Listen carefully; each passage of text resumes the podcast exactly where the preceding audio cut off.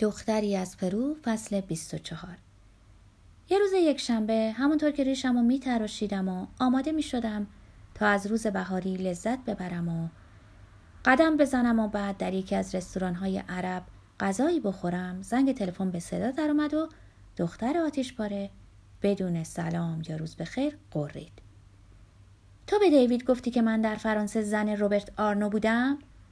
نزدیک بود گوشی رو بذارم. از آخرین گفتگوی ما چهار پنج ماه گذشته بود اما خشمم مهار کردم. باید بهش می‌گفتم اما به فکرم نرسید خانم دو شوهره نمی‌دونی چقدر از اینکه این کارو نکردم پشیمونم. اگه گفته بودم تو الان در زندان بودی. صدای خشمگینش اصرار کرد. حماقت نکن جواب منو بده. حالا حوصله شوخی ندارم. بگو ببینم. تو گفتی؟ یه دفعه تهدیدم کرده بودی که همه چیزو به او بگی. خیال نکن یادم رفته.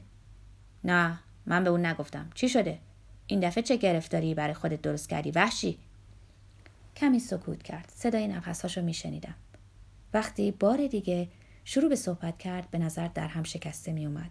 گریان گفت داشتیم از هم طلاق می گرفتیم. جریان به خوبی پیش می رفت.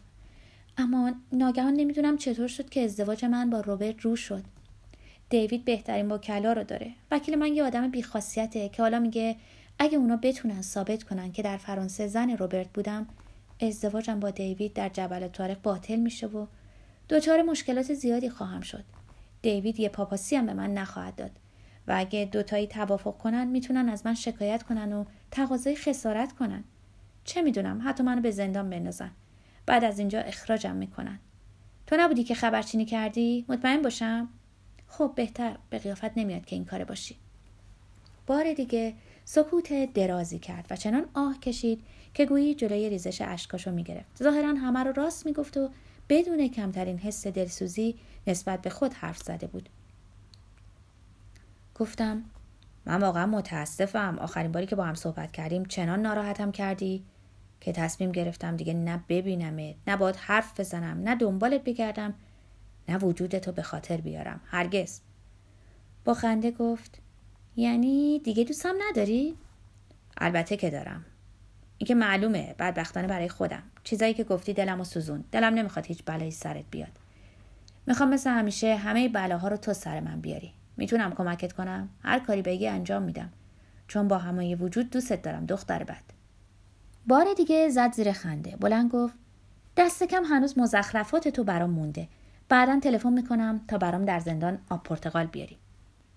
بعدها فهمیدم جداییش از دیوید ریچاردسون فاجعه آمیز بود زیرا او در برابر دادگاهی که تقاضای طلاق خانم ریچاردسون رو بررسی می‌کرد اثبات کرده بود که خانم دو شوهر داره و در عین حال همسر قانونی یک کارمند وزارت خارجه فرانسه باقی مونده. دختر بعد که پی برده بود در این مبارزه بازنده میشه ترجیح داده بود انگلستان و اسبهای نفرت انگیز نیومارکت رو پشت سر بذاره و از اونجا به مقصدی نامعلوم فرار کنه. اما در هر حال از پاریس عبور کرده بود. دست کم می‌خواست من اینطور فکر کنم و در ماه مارس 1974 از فرودگاه شارلوگل که تازه ساخته شده بود به من تلفن کرده بود تا خدافزی کنه. اون روز به من گفت که وضعش بسیار بده و شوهر سابقش در همه موارد برنده شده و چنان از دست دادگاه و وکلایی که باقی مانده اندک پولش رو گرفته بودند به سطوح اومده بود که خیال داشت به جایی بره که دیگه کسی نتونه آزارش بده. با لحنی بسیار جدی گفتم می‌تونی تو پاریس پیش من بمونی. اینجا خونه خودته. اگه یه بار دیگه خیال ازدواج داری زن من بشو. برام کوچکترین اهمیتی نداره که دو شوهره یا سه شوهره باشی. در پاریس بمونم که آقای روبرت آرنو منو به پلیس لو بده یا از اون بدتر کنه به این احمقی نیستم در هر حال متشکرم ریکاردو. بعدا همدیگر رو می‌بینیم. وقتی طوفان فرو نشست. با اینکه یقین داشتم به من نخواهد گفت پرسیدم خیال داره کجا بره و از اون پس چطور زندگی کنه. دفعه بعد که دیدمت خواهم گفت. حالا میبوسمت. به دختره فرانسوی به من خیانت نکنی یا؟ این بار نیز یقین داشتم که دیگه خبری از او نخواهد شد. مانند دفعات پیش در سی و هشت سالگی با همه توانم تصمیم گرفتم این بار عاشق کسی بشم که چنین گریز پا و پیچیده نباشه. دختری عادی که بتونم با او روابطی آرام داشته باشم که شاید منتهی به ازدواج بشه و بچه دار شدن. اما چنین نشد. زیرا در زندگی چیزا اونطور که ما آدمای نینی کوچولو می‌خوایم پیش نمیره. به زودی عادت به روزمرگی کارم کردم که با اینکه گهگاه آزارم می‌داد برام خوشایند بود. اگرچه مترجمی به نظرم حرفه کم اهمیتی میومد ولی یه مترجم با کمترین مشکلات اخلاقی روبرو میشه. از طرف دیگه به من امکانات سفر می‌داد و درآمدش انقدر بود که بتونم نسبتا خوب زندگی کنم. همچنین می‌تونستم هر قد بخوام مرخصی بگیرم. با اینکه همیشه کار داشتم و سرم با چیزای مختلف شلوغ بود در این دهه 1970 برای اولین بار وقتی به زندگیم فکر می‌کردم و میکوشیدم تا واقع بینانه به اون بنگرم به نظرم نسبتا می اومد و در آینده خود رو همچنان مجرد به نظر می آوردم. یه خارجی که هرگز در فرانسه که دوست داشت جا نخواهد افتاد. همیشه به یاد حرفی می افتادم که یکی از مترجمین به نام سالومون در سالن مترجمین زده بود. اگه ناگهان در حال مرگ از خود بپرسیم در این لونه سگ چه نشانه ای از خود باقی گذاشتیم؟ جواب صادقانه اینه هیچ زیرا ما جز گفتن به جای دیگران کاری نکردیم.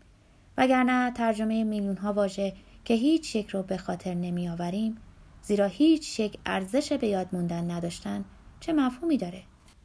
یه روز به سالمون گفتم از اون نفرت دارم زیرا این حرفش که مدام به خاطرم می اومد باعث شده نسبت به بیهودگی کامل زندگیم یقین پیدا کنم. سالمون برای دلداریم گفت درسته که زندگی ما مترجما بی حاصله اما با کارمون به کسی ضرر نمی‌زنیم. در سایر حرفه ها آدم می‌تونه به نوع بشر زیانهای بزرگی وارد کنه. مثلا به پزشکا و وکلا فکر کن و از معماران و مردان سیاسی دیگه چیزی نمیگم در جشن سالگرد یونسکو در پایان روز در کافه همراه با سالمون آبجو میخوردیم. نگهان بر اثر اعتمادی که بهش داشتم بیان که از کسی نام ببرم براش گفتم که از سالها پیش عاشق زنی هستم که مثل شعله کوچکی منو در دوره های کوتاه از خوشبختی آتیش می‌زنه و بعد تنها می‌ذاره تا به زندگی خشک و بیحاصلم در حالی ادامه بدم که گویی در برابر هر گونه رقبت یا عشق دیگری واکسن زدم. سالمون اعلام کرد عاشق شدن اشتباهه و منو به یاد خوان بارتو دوست از دست رفتم انداخت که همین فلسفه رو باور داشت. اگرچه او مانند همکارم صحبت رو با حرکات سر و دست همراه نمی کرد. باید موهای زن رو گرفت و کشید به او عشق ورزید و با یه حرکت کاری کرد که همه ستارگان فلکی رو ببینه. نظریه درست اینه. بدبختانه من به خاطر ضعف بنیم نمی‌تونم اونو اجرا کنم. یه بار سعی کردم به یک زن تماشایی نشون بدم که پهلوون پنبم اما او چنان کشیده ای به من زد که صورتم داغون شد. از این گذشته باید بگم که علا رقم نظریم با زنا به خصوص با روسپی ها مثل ملکه ها رفتار می‌کنم. فکر می‌کنم هیچ وقت عاشق نشدی. اقرار کرد که فقط یه بار عاشق شده. اونم وقتی در دانشگاه برلین مشغول تحصیل بوده. عاشق یه دختر لهستانی، یه کاتولیک دواتیشه که هر بار از نزدیکی با او پشیمون می‌شد و گریه زاری می‌کرد. ازش تقاضای ازدواج کرده و دختر پذیرفته بود.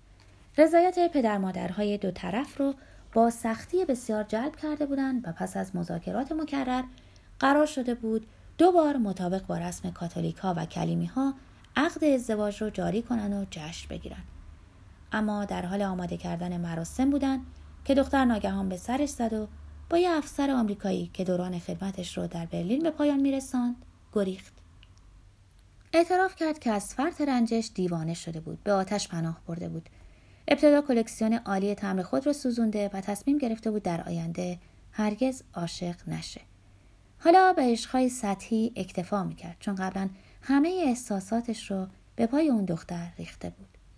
از اون پس بیشتر با روسپی ها معاشرت می‌کرد و به جای تمر سرباز سربی جمع می‌کرد.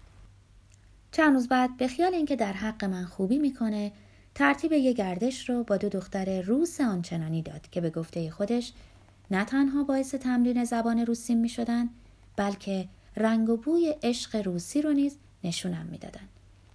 برای صرف شام به رستوران سماور بزرگ رفتیم و بعد به یک کلوب در همون نزدیکی سر زدیم که کوچیک تاریک و پر از دود بود. انقدر نوشیده بودیم که درست به خاطر نمیارم. پس از اینکه به اون کلوب وارد شدیم چه گذشت؟ تنها چیزی که برام محرزه اینه که سالمون از اون دو دختر ناتاشا رو که چاقتر بود و آرایش قلیزی کرده بود برام در نظر گرفت. چنان توپل بود که به زحمت در لباس صورتی رنگ پرزرق و برقش جا گرفته بود و به نظر می اومد از یه تابلوی اثر بوترو بیرون اومده. نقاش مکزیکی که انسانهای چاق رو ترسیم می‌کنه.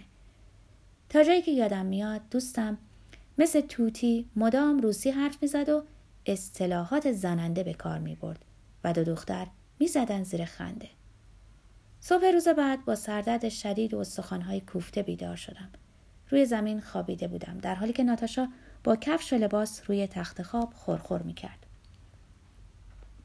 روز به نظر چاختر می اومد تا ظهر راحت خوابید و وقتی بیدار شد با تعجب به دوربرش نگاه کرد اول تخت خواب دید بعد چشمش به من افتاد که صبح بخیر می‌گفتم و فورا سه هزار فرانک خواست یعنی 600 دلار آن زمان. نقد.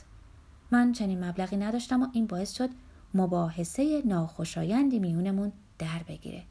و آخر موفق شدم به او بقبولانم که هرچه پول نقد داشتم یعنی نیمی از اون مبلغ رو برداره. به علاوه مجسمه های کوچک چینی تزئینی که در سالن بود. در حالی که ناسزا گفت بیرون رفت و من که مدت مدیدی زیر دوش موندم قسم خوردم که از اون پس هرگز وارد این قبیل ماجراها نشم. وقتی ناکامی شبانه‌م رو برای سالمون حکایت کردم او گفت که برعکس دوستش بسیار ماهر بوده به طوری که سزاوار بود. نامشو در فهرست رکوردهای جهانی گینس بنویسند اما از اون پس هرگز جرأت نکرد منو به یکی از اون قبیل گردش های شبانه دعوت کنه.